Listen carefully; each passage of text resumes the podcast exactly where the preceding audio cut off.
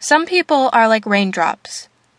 You might be able to catch them in the palm of your hand for a time, but the harder you try to keep them within your grasp, the quicker they slip right through your fingers. Jesse Malone played these words over and over in his head as he worked on his art project, which he had stayed after school to complete during the first week of June. He was falling behind in art class because he had been attempting to raise his math average before the end of the school year, to no avail the words were originally written by a close friend of his and had inspired his most recent work. His eyebrows stitched closer together as he furrowed them in concentration. The piece he was working on was a multimedia sculpture, part red clay and part copper. He molded the clay with decisive movements after kneading it out.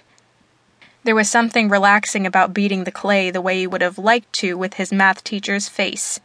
Mr. Duval was notorious for having no sympathy for anyone who was not naturally gifted, no matter how hard they worked. Jesse would have liked nothing more than to wipe the smug look off his face every time he raised his hand to ask a question for clarification. He thought it was so sick how someone entrusted with inspiring youth took pleasure in making them feel incompetent. He wiped a freckled arm across his forehead as beads of sweat began to form. Was the AC on? It couldn't be. Otherwise, he wouldn't have been perspiring so profusely. Strands of ginger hair stuck to his face as he got up to go fix the temperature. The AC could be adjusted from the supply room. He figured he would grab more copper coils while he was back there.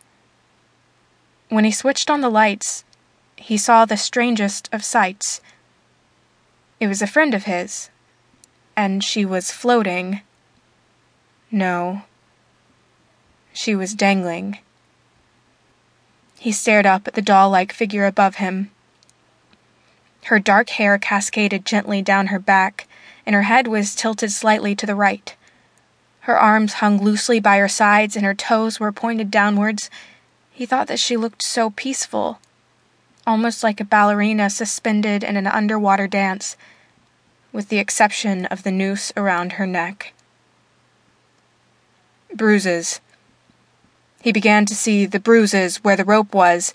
That was when he realized that she was dead. And he began to scream loudly, not caring if it sounded like a wuss. The dangling girl above him had always been so lively, always in motion and kinetic. But now she was so still.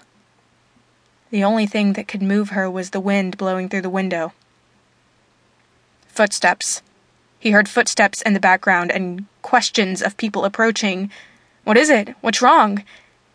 They would soon see the dangling girl and know for themselves.